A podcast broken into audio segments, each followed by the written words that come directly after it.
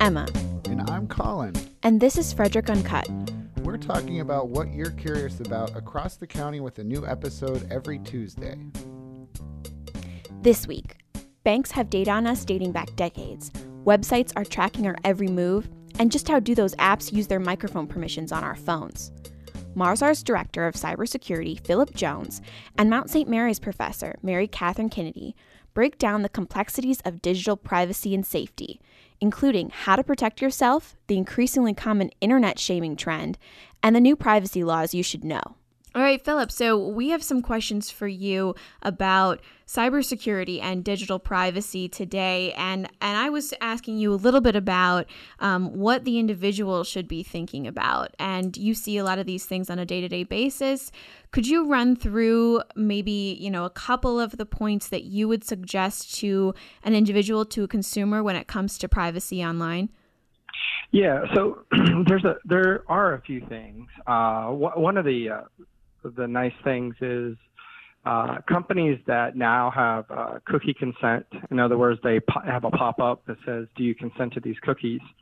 That's an indication that they are either working on or have gone down the path to be uh, either European or the California Consumer Privacy Act compliant or moving in that direction. So, what that means is they're they're somewhat serious and uh, about your privacy and uh, and and by virtue of that, uh, they're probably a little bit more secure than some of the other websites. So that that's a nice indication.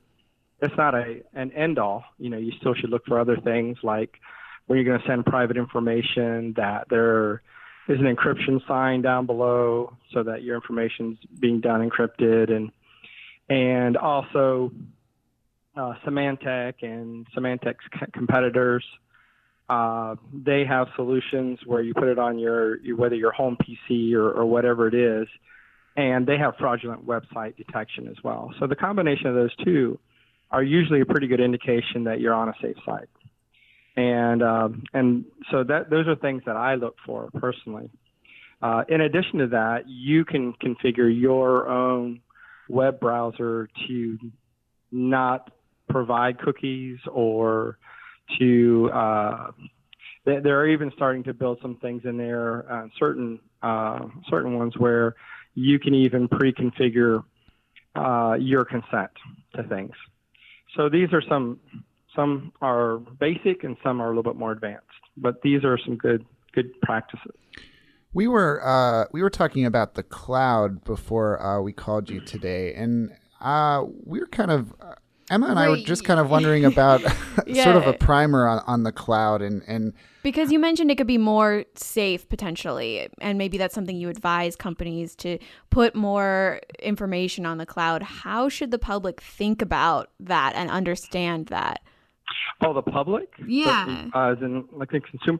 Well, I think it's so, so this is how it kind of works is when you're a, a well any any size company really, but let's just say small to mid size. Let's say five billion and under, right? So, which are a, a tremendous amount of companies out there.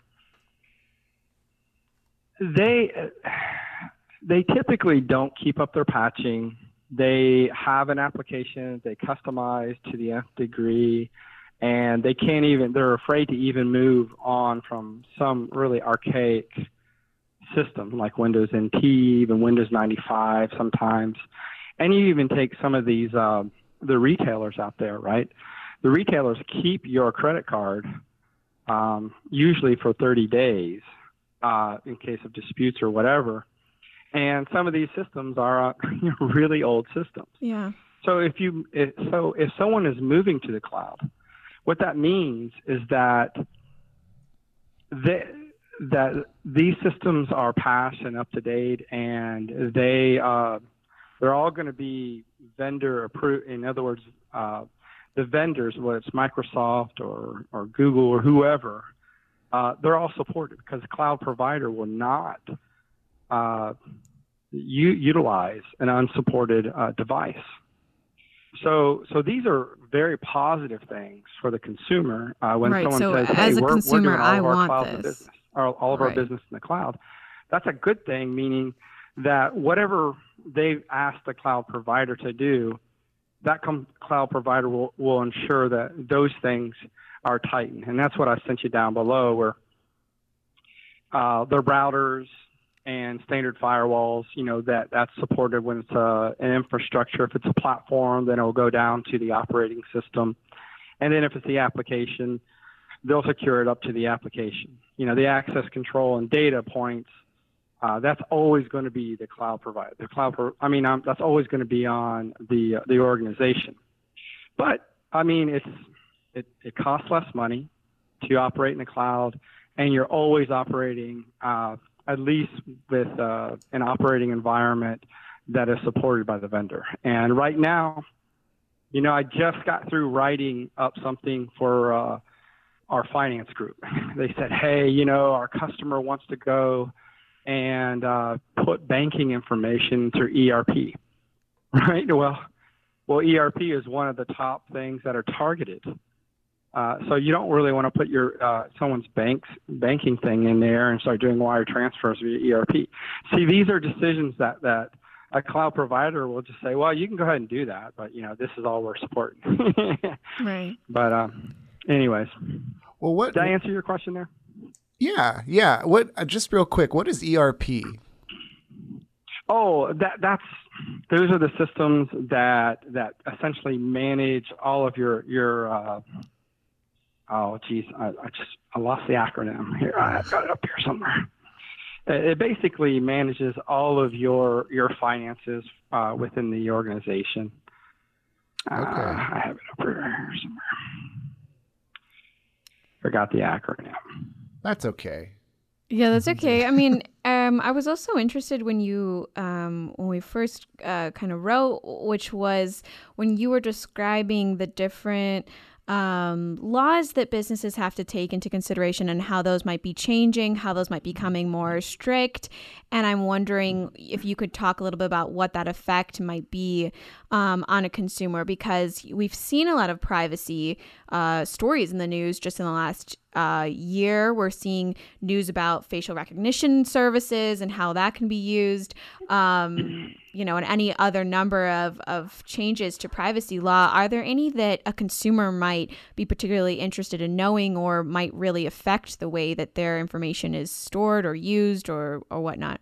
Yeah, yeah, there is. Just real quick, ERP is Enterprise Resource Planning, so that's an internal thing. Aha. Uh-huh. Okay. Um, uh, so, so with regard to um, the the privacy uh, and the privacy laws, uh, ask your question one more time. Just just so I make sure I capture it correctly. Yeah, so I was just asking about, you know, there are a lot of uh, laws that might affect businesses, and you might deal with that a lot um, that, that are becoming more strict in terms of privacy. And so I'm wondering what impact might that have on a consumer? How should they understand how their information is being used differently? I, I was just saying how we'd seen it a lot in the news, you know, things like facial recognition, how that can be used. I mean, can you just speak to how that might affect a consumer?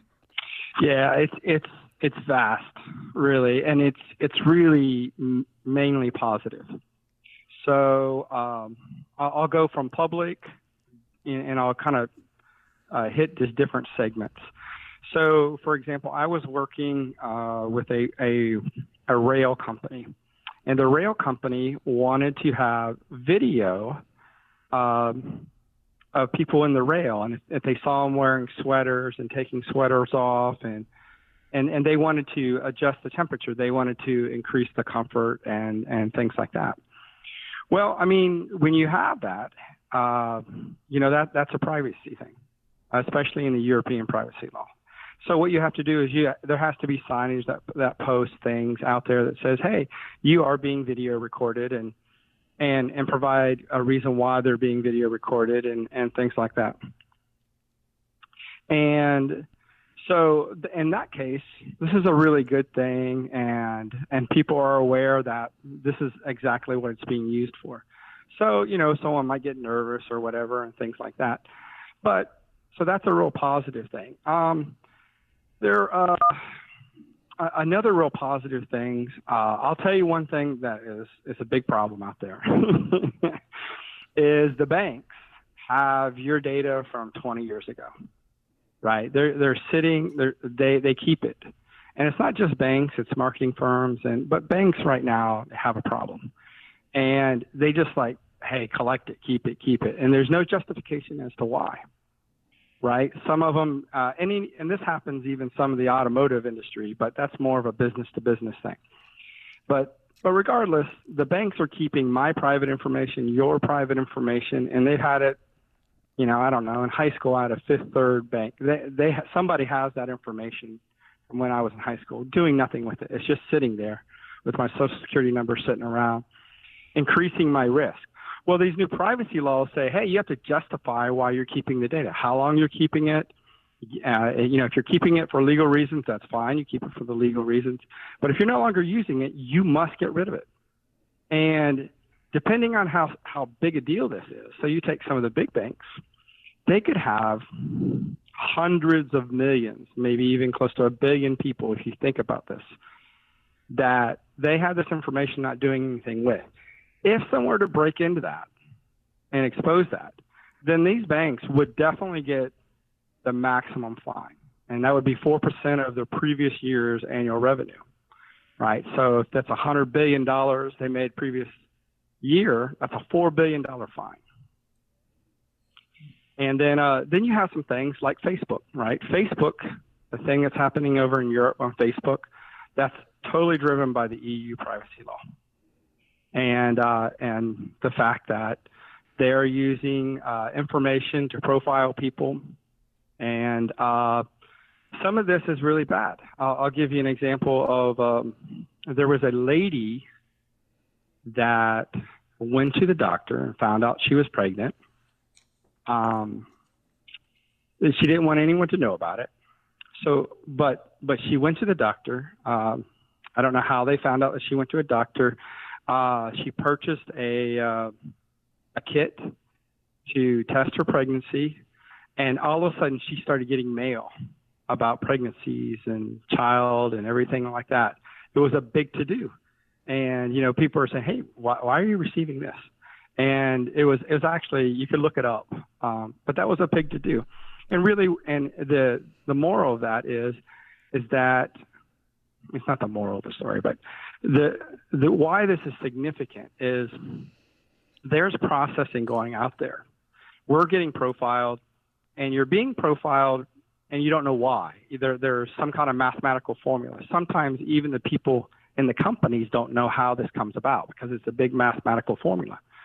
Well, some of these mathematical formulas, uh, there's also been some instances where there's been racial profiling because of this. So the all of these things are starting to come around, and this is all really starting to be very good for the consumer, for the people and their rights. You know, people are no longer allowed just to randomly collect information because they want to and things like that.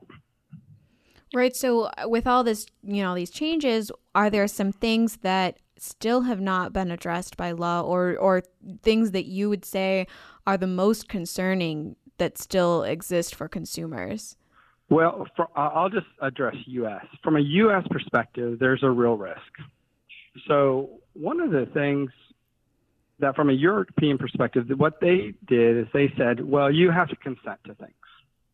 And then after you consent, so if you're going to collect private data on me or, or if I'm going to give you private data, you have to, the companies have to have my consent. Right now, there's really not that there. The California Consumer Privacy Act was the first one that that started enacting real privacy laws. The others were more, uh, you know, incident response. You got a notification if you got broken into and things like that. Nothing really there. Well, but even there, uh, the, uh, the, the California Consumer Privacy Act, it was really consent had to be if you're under the age of 16 kind of thing. So the whole consent thing is still not that not happening in the U.S. Right. But but that's okay.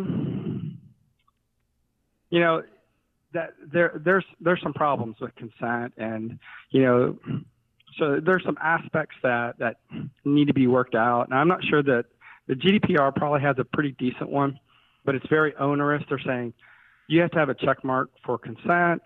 You have to have a separate area that says this is complaint management, that you understand that, check mark, and a few other things. So that's so you have to balance between the two. But the real problem that I think is, uh, well, when was this?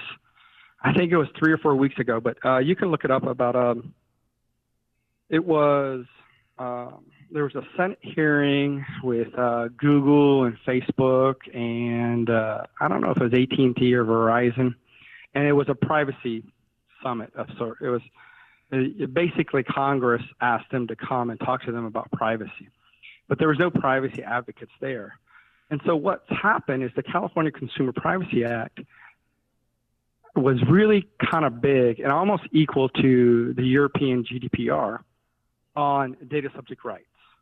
And this, the big concern is that these guys are getting together with, you know, the Senate, you know, the, the House and the Senate, and they're going to create a national law, and they're going to create it in, in, the way that uh, a, a state cannot make it more strict.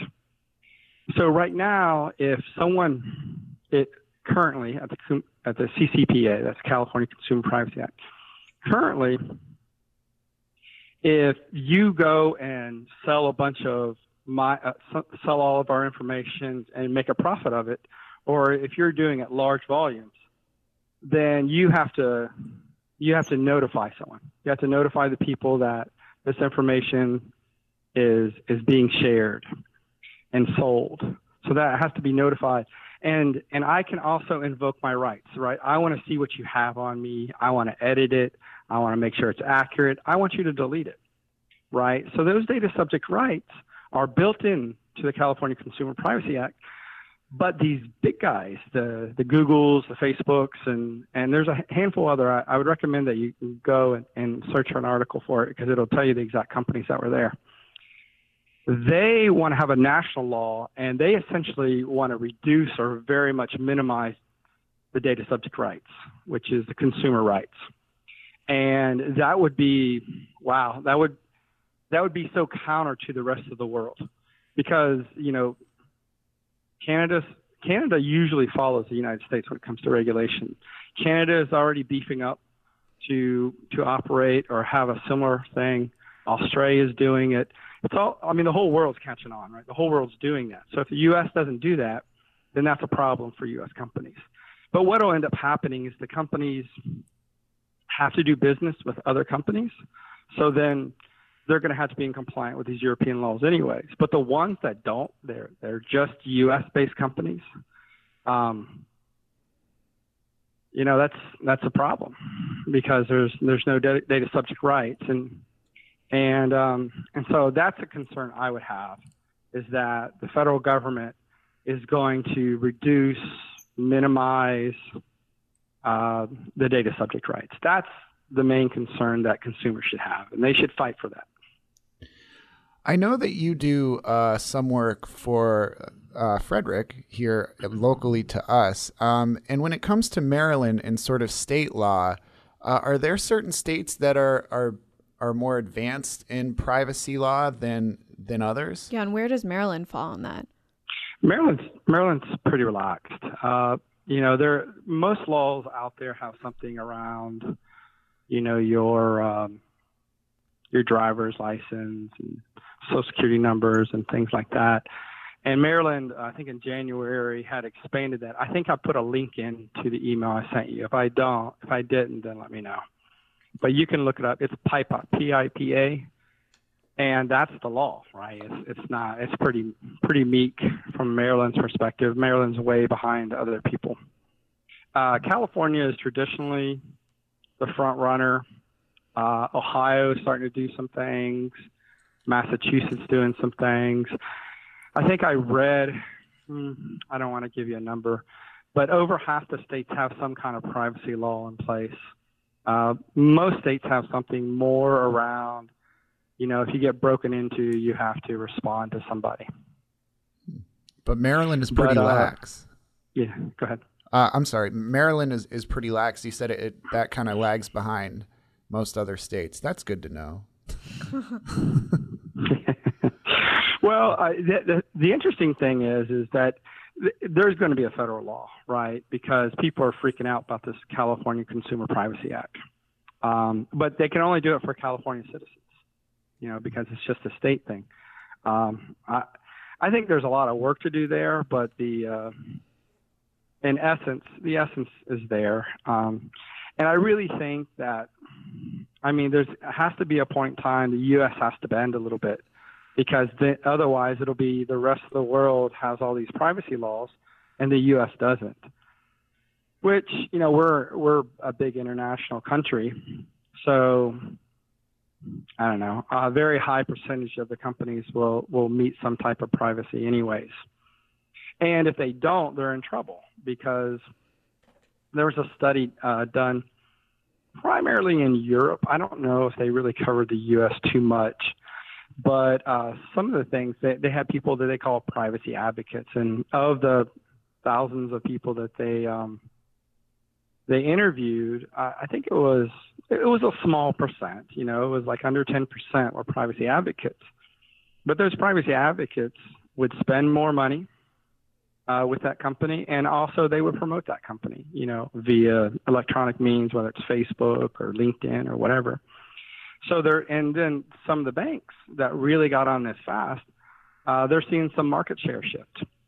So I, I think there's going to be just natural pressure for the companies to to start having things like cookie consent and things like that. I mean, one of the things that like there's a I, I'm given an opinion on a telecommunication act that's going to be coming out, and they they were really relaxed about some of their statements. Uh, see, North American companies or North American law, it was really about the protection of the government and protection of businesses. And uh, the only real protection outside of that was the right to work kind of thing, you know, that, that makes sure people aren't discriminated and so that protection was more around that than the privacy. And see, the European viewpoint, and this has been around since 1995, by the way. It's, this isn't new. It's just there's been the expansion beyond Europe has been new. But uh, their viewpoint of they call it data protection impact assessment. We would call it in the U.S. a, a privacy impact assessment. But the difference is, is that when we do risk assessments in, in businesses in North America, it is the risk to either compliance with the government or the risk to our company. The Europeans, it is the risk to the individual. So that's a shift, right? That, that's a, that's incorrect thinking. So when we were looking at this telecommunication uh, privacy act that we're kind of responding to, um, it that wording is still the same. It's still the same North American, U.S., Canadian wording, where they don't really care about the citizen per se. They don't care about the risk to the citizen per se. And uh, so that's a fundamental difference that has to change with the U.S. and, and Canadian governments. And so you see the U.S. moving toward more of a European model. Well, I, I think they're they, they have to do some things. Um, one of the big problems. So so so the Euro, are, are you familiar with um, Privacy Shield? Used to be called Safe Harbor. No. No. Okay, so so Safe Harbor was is so the European laws they allow other countries to kind of certify that um, that they're that they have some type of regulation in place and companies can certify to those regulations. So, so the U.S.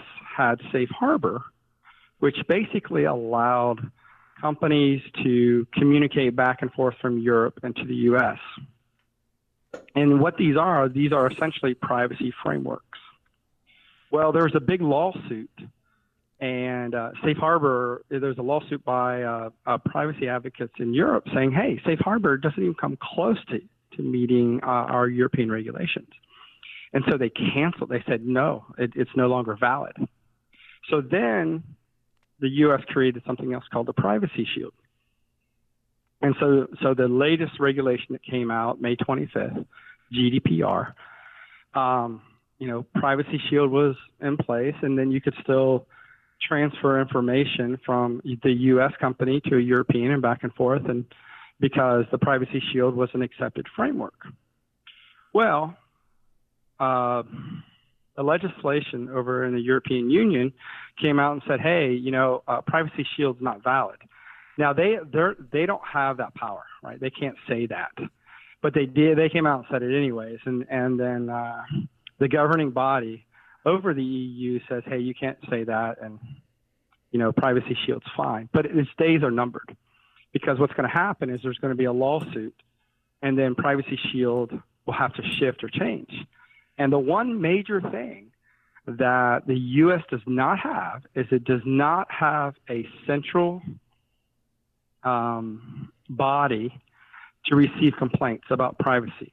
So if you say Germany, France, England, all those guys, if if you have a problem with a company, in other words, uh, you said, "Hey, I, I want to see what kind of private information you have on me," and the company says, "Okay," and then they didn't respond in the amount of time that they that they need to respond. Well, then that individual, that single individual or a group of people, could make a complaint to a data data protection authority, an entity in all those countries that will receive the complaints and they'll have an investigation and talk to the company, and then the company could get fined. Well, that does not exist in the United States. And you know how long things are to get things moving. So it's highly unlikely that the Privacy Shield will will be maintained at some point in time because there there will be a lawsuit and they'll lose it because there's no um, there's no entity to receive complaints among other things. There's other problems with privacy, right, right. but that's that's a big one. So, Philip, we really uh, are grateful for your time. Are there maybe a few um, other things you mentioned? Um, maybe making changes to cookie settings and things like that. Are there just a few other things a consumer could do to maximize privacy online? Are, are there are there you have a few other tips? Uh, not not really. I mean, there are. Uh, you know, if you're concerned uh, and you don't mind. Um, well, actually, you could potentially not store your credit card, say at Amazon, not stored on Amazon, and um, you can store your private information. Uh, you can get these tools like uh, I just use Symantec because that's who I use, but there are other vendors out there that are just as good. But they they all have a vault, and I, they can have all my private information in that vault, which is highly encrypted. Right. Um, and then I can go and start filling out a form, and it fills out my form for me. Um, it can help you with credit card information, things like that. But the more that you can reduce that, um, you know, obviously the less footprint you have, the better off. But then you're you're sacrificing uh, convenience. So right. you have to figure out how you want to do that. There are other things um, that I'm not as familiar with. Uh, I'm just starting to get in the whole fraud detection with the mm-hmm. banks, but um, you know the banks are pretty good about fraud detection, and if you have a concern, you can definitely call up and tell the banks that. Uh, I have on my phone, um, like I have an American Express, I put it into my iPhone, and whenever uh, my credit card's used, I receive a pop-up just like it was a, a text that says, "Hey, uh, your American Express has just been charged." Um, I would recommend doing that for all your credit cards. Mm-hmm. And then mm-hmm. you're auto you're auto notified every time your credit card's used. Right, right. Okay, great. Uh, well, we really appreciate you talking with us, and um, thanks for the time. Sure, sure. Hopefully, hopefully it was helpful. Yeah, it was. Thanks so much. Okay, take all care. Right, bye. Bye. So, Colin, we just had a chance to hear a little bit from Philip Jones about the technical side of things, and it's really a complex topic. But now I want to talk a little bit um, with a Mount St. Mary's professor, and um, she's going to tell us a little bit more about the you know social side of things, how students and young people are using the internet and thinking about their privacy. So I had a chance to sit down with her a little bit while you were out of town. All right, let's have a listen. So I'm here with Mary Catherine Kennedy, and she's an assistant professor of communications at the Mount. Um, Mary Catherine, thanks for joining us. No problem. Um, I, I really want to talk to you a little bit about what you um, teach in your classroom and hear in your classroom in terms of security online and, and safety online, privacy online. Um, can you talk a little bit about what that looks like generally when you're talking about the social media world? So, Facebook, Instagram, Twitter. I mean, what are some of the concerns in terms in terms of privacy that that you might raise for students? So I teach a social media class at the Mount where we start the the semester with talking about all the different types of platforms, and then as we go further and further into the semester, we get into specific areas. And then just this past week, we actually talked about privacy on Tuesday, and then how that privacy can be breached, and then used against us, like data that they take away from us, used against us to publicly shame us. And so that's been the the topic for this week. So it's really fresh. Students are really somewhat apathetic when it comes to their social media use because they it's been around for their entire lives. They're between the eight, the ages of 18 and 22, 24. Facebook has been around and they've been on it since middle school, whereas I've only been on since my freshman year of college, which was the year that it came out. So our understandings of where and how we use the social platforms are, are completely different. And so their apathy, I think, comes from the fact that because it's so normalized and they know that I mean they've had smartphones for the vast majority of their lives as well that that have had really great technologies to take pictures and video where they just expect that that is going to be happening and so they have this lack of concern in some cases until it's brought into their attention and then they're like oh wait maybe I should be a little bit careful about what I'm posting. Right. I mean, do you think it depends on the age a person? You're kind of saying, you know, the younger you are that you start to use these things. Is there like a cutoff age when it, uh, people become or are more skeptical in terms of what they put online? You feel like millennials are just naturally less skeptical because it's been around? They're they're skeptical to a degree, but it's really interesting. They I one of the assignments that I had them do this semester was something I called a online reputation and audit project, where they I asked them to go through and take an audit of all of their social profiles. And oh for gosh. some of them, it was difficult because they have quite a few. But for others, I mean, I have students who are really only on LinkedIn. Yeah. And maybe I think some of them are on Twitter because I make it an extra credit component of the class that if they uh, use Twitter to talk about things that relate to what we've been talking about in class, they can get extra credit uh, using our class hashtag. So they did this audit project and they're embarrassed about what they were posting back when they were in seventh grade. Yeah. Um, they they think they're like, oh well, I've deleted my profile, and I'm like, did you actually delete it or is it just deleted off of your phone? Hmm. You know, there's a difference between because there is a storage bank of everything that we've ever posted even if we think we can't access it anymore as soon as you put your your your name and your password back in everything reappears so can i if i wanted to totally wipe my presence on the internet i have twitter i have instagram i have facebook is that possible or you're saying you know i mean obviously you can't just delete an app from your phone but is it possible to totally have a clean slate like when you're going back in the, those audits I don't really think that it is. I think that for all intents and purposes, we can, for the most part, try to do it and pretend it doesn't exist. But like I said, as soon as you re enter yeah. your password and your username, everything that you supposedly deleted comes back. Is there a permanent delete button on Facebook?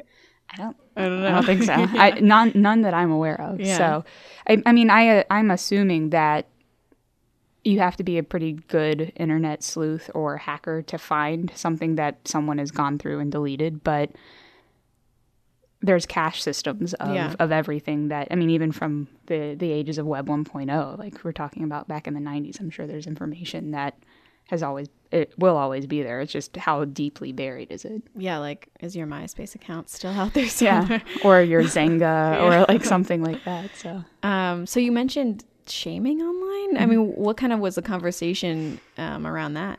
Well, they I have them read a chapter out of Jon Ronson's uh, book, "So You've Been Publicly Shamed," and then we watch his TED talk uh, that really specifically focuses on the case that's in the chapter that they read. And it's about Justine Sacco who um, is a PR professional who tweets a fairly acerbic uh, tweet about AIDS in Africa and how she's going to be going to visit there, but she's not going to. She won't. She herself won't get AIDS because she's white. So it's like an awful, awful tweet mm-hmm. that she's tweeted, and while she's on the flight from London to South Africa, mm-hmm.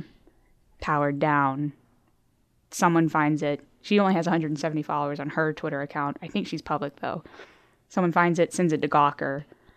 Gawker has the journalist at Gawker has 15,000 followers, and he retweets it, and she her life is literally blown up by this. Yeah. And so when she gets off the plane in South Africa, she has all the mentions in the world in her inbox. She's been she's hearing from people she hasn't spoken to since high school, and they're all like, I, "I'm so sorry about what's happening to you." And you see this downfall of someone who didn't really think anything through or think everything through before she hits send. And so, for my students especially, a lot of them are interested. They're all mostly com majors who are interested in PR. Mm-hmm. I say, well, first of all, shouldn't you have learned this in a PR class to be very, very careful about what it is that you're po- posting? And they're like, oh, yeah, we would never do that. But then we actually take a look at all the other things that we don't always think through. And so, this is where the line that we're, we're clever but stupid. Mm-hmm. We think we're being funny, about something, but our joke may not land well because you miss all the there's cues that are filtered out from being able to understand like any nonverbals that might have been intended mm-hmm. or you can't really read anyone's tone. You can read into a tone, but you can't actually read the you know, the the one liner or something like that in the tone that the sender actually meant. So we get into a deep conversation about that and then look at even more present day examples. So just this past week, there was a um, situation in where I went to school in Ohio where someone filmed a conversation that was happening in a restaurant um, at dinner, and they framed it as a very racist situation where the family was talking about things that that, that offended the other people who were filming it, and the students got to see both sides of the story because the student who was uh, or the, the person who was cast at fault in the in the film was able to respond before she deleted all of her social media. Mm-hmm. Um, and in doing so, they were like, "Well, I don't really see what was wrong," and so they've come to this conclusion that now people are trying to out other folks when it comes to things because there are hot button issues like race and sexuality and all of these other things and they'll look to they're looking for that drama they're looking for that thing that maybe can make themselves internet famous but then also just they they want to have some sort of mark on this social commentary that's currently happening. Right. So you have to think about what the motivations are of the person who's spreading that information.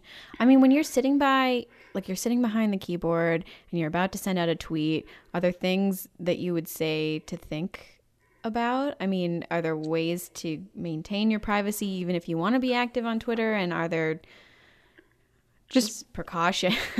realizing that taking a second to think about it before you hit send, before you before you actually let that utterance go out into the world. Um, understanding that if it's something that you think is funny, like you might want to check your humor and make sure that it may not be offensive to someone else. Um, but I think that just remembering that everyone that we connect with is actually a person on the other side. Um, because I think a lot of times we get into behaviors that are disinhibited because of the screen. We don't realize that if we're tweeting or posting something on Instagram or Snapchat or whatever, commenting on something, right, that there's there's someone else who can read it. And if you're communicating directly with someone, just realizing that, hu- that, that there's a person on the other side.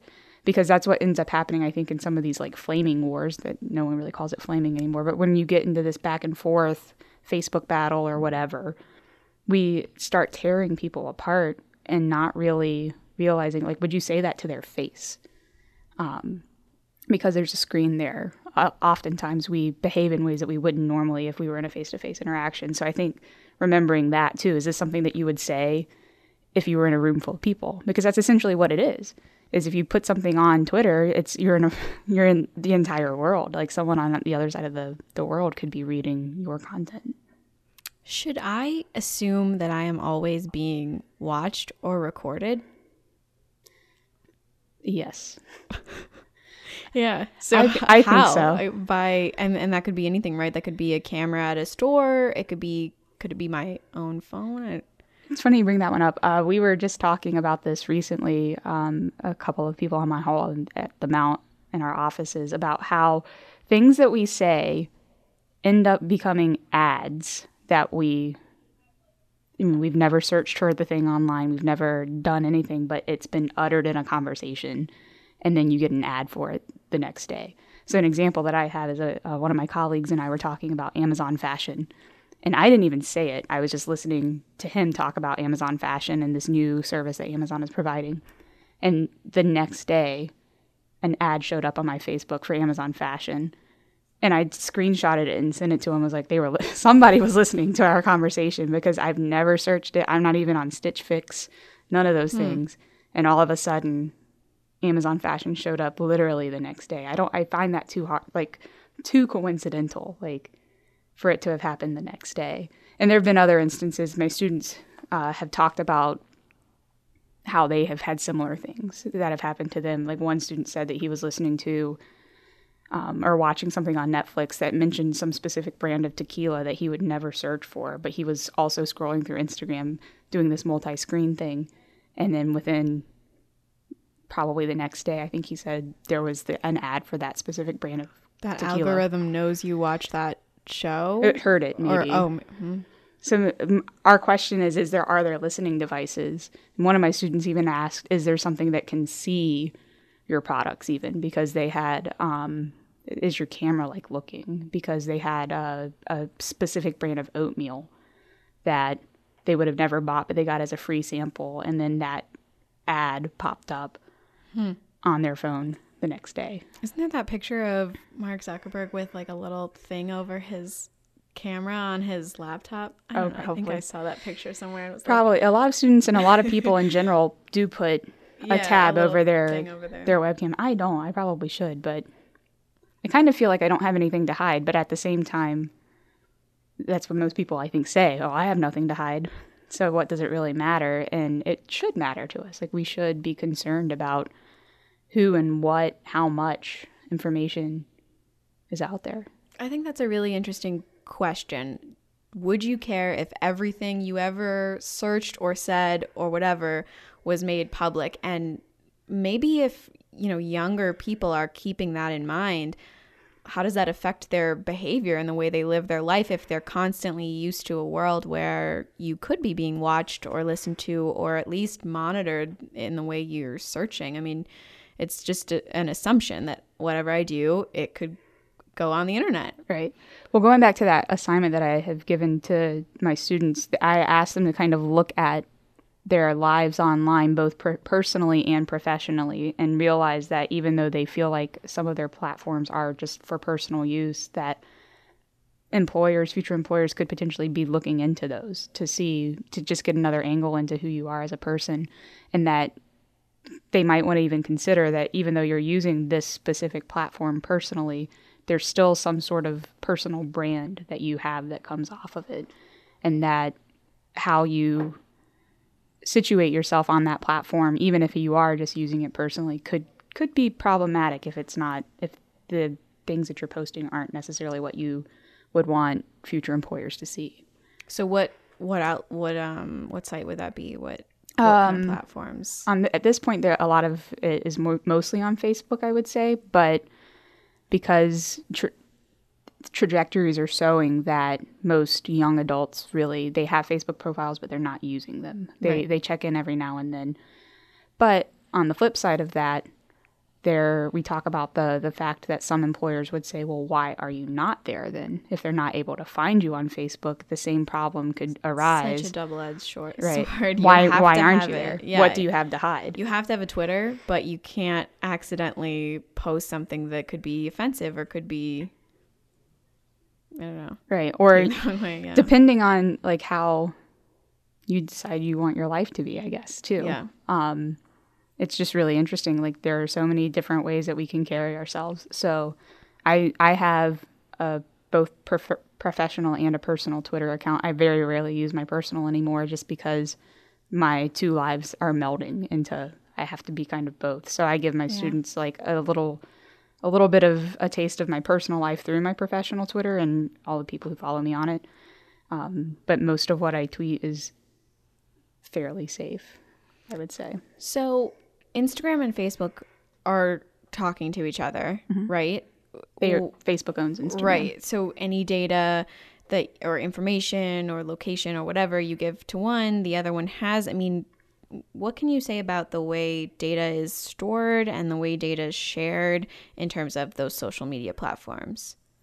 I would say that because something once you put something in on any site, regardless of it just being Facebook or, or Instagram, there's going to be a cache of it someplace.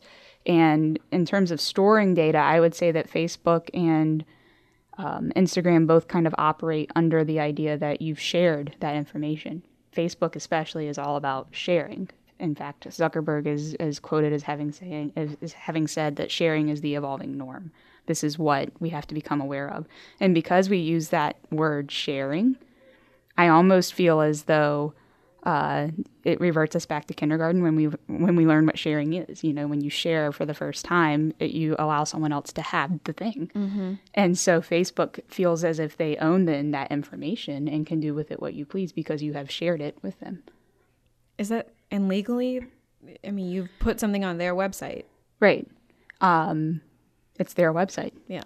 And you there's terms of services that you've probably just not read and clicked okay i agree because you want to be connected you want to feel as though you're part of the conversation there's the whole idea of the fear of missing out the whole idea of well my friends are all on instagram so i want to be there too or i want to use this in a way that could potentially make me stand out professionally and so the question ends up becoming if you're not on it what are you missing and what other opportunities could could pass you by so there's really not a question of being able to be not connected. Um, I think that it's almost becoming a requirement. And then once you're in and you've spent all this time curating an account, and you, if you start realizing, oh, wait, what about my privacy? What about my security? What are you going to do with all of your photos that you've posted to Facebook or Instagram? Like that might be the only place that they exist because yeah. our technologies, we, we usually replace a phone every couple years. So unless you've saved those pictures externally somewhere on yeah. another like on a jump drive or in the cloud or someplace how else are you going to access them it's gotten to a point that i have friends uh, who have created facebook profiles for their children now like their facebook has a memory book that allows you to tag your children in photos.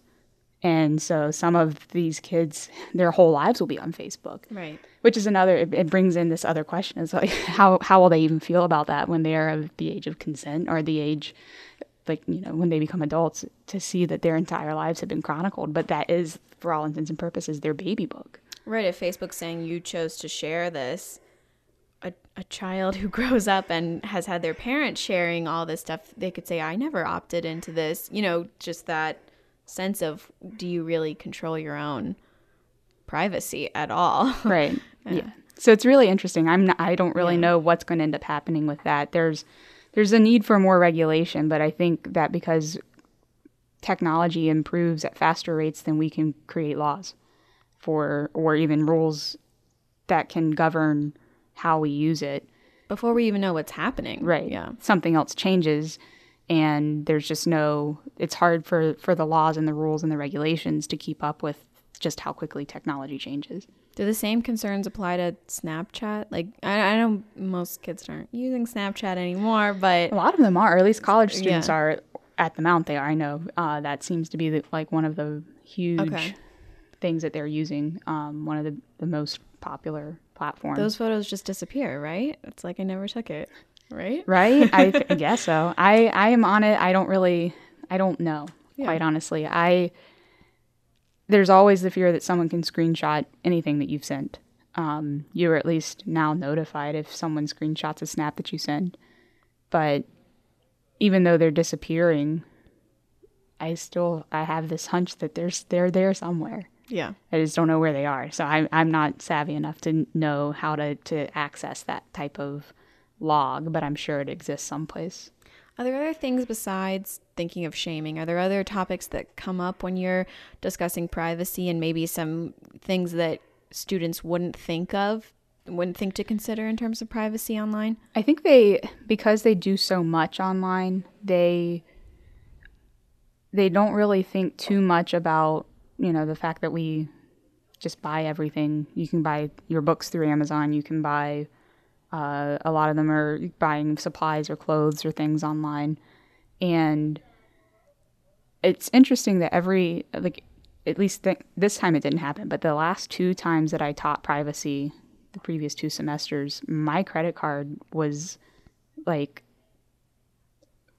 it, I, I, had to go get a new one. Someone had been it was it had been lifted both days, and I know there was no real correlation, but it just goes to show how quickly someone can wipe your information or take your information from using an unencrypted website or from even a scanner at a gas gas station. And so mm-hmm. I think that they're aware of the the potential problems that uh, or the potential uh, issues that arise with using even their their their credit card information online.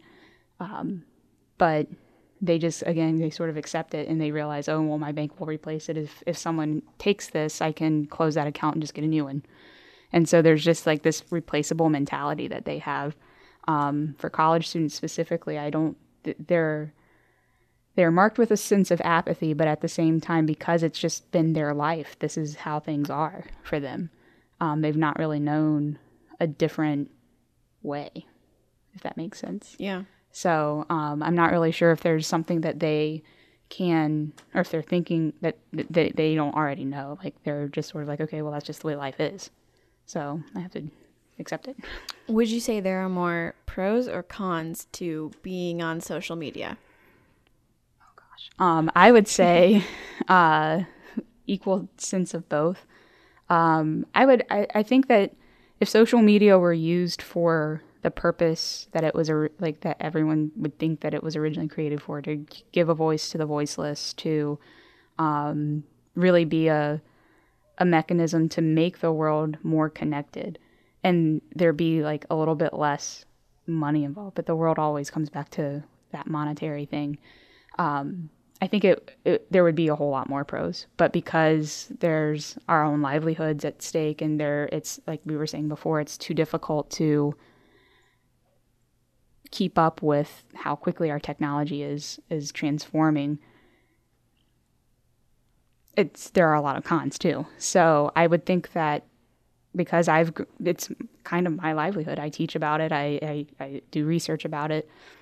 I think that i would i want to say that there are more pros associated with it but you have to realize that there's a healthy dose of cons as well and that you have to do, take measures to to protect yourself and maybe take a chance to actually read through the terms of services and the conditions that you're accepting when you just blindly click through all of those things or if there's an update or something like that to kind of take a, a look at what exactly we're we're talking about and giving up.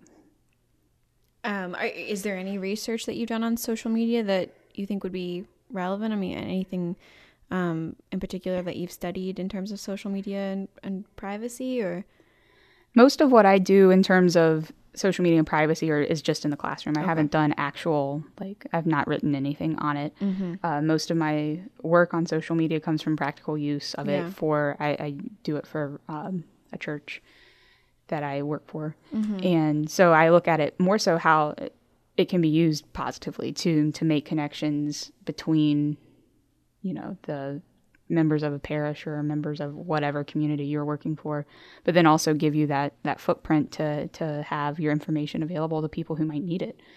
Um, because that's if that's where the people are going to be online, on Snapchat, on Instagram, on Facebook, on Twitter, wherever they are, then you should have a voice there. So uh, that's most of my work then revolves around the practical use of it mm-hmm. for for businesses or or small small organizations. Yeah. Okay. So. Well, thanks so much for joining us. Really appreciate it. No problem. Thanks. Frederick Uncut is produced by Graham Cullen, Emma Kerr, and me. Join us next week for an all new episode.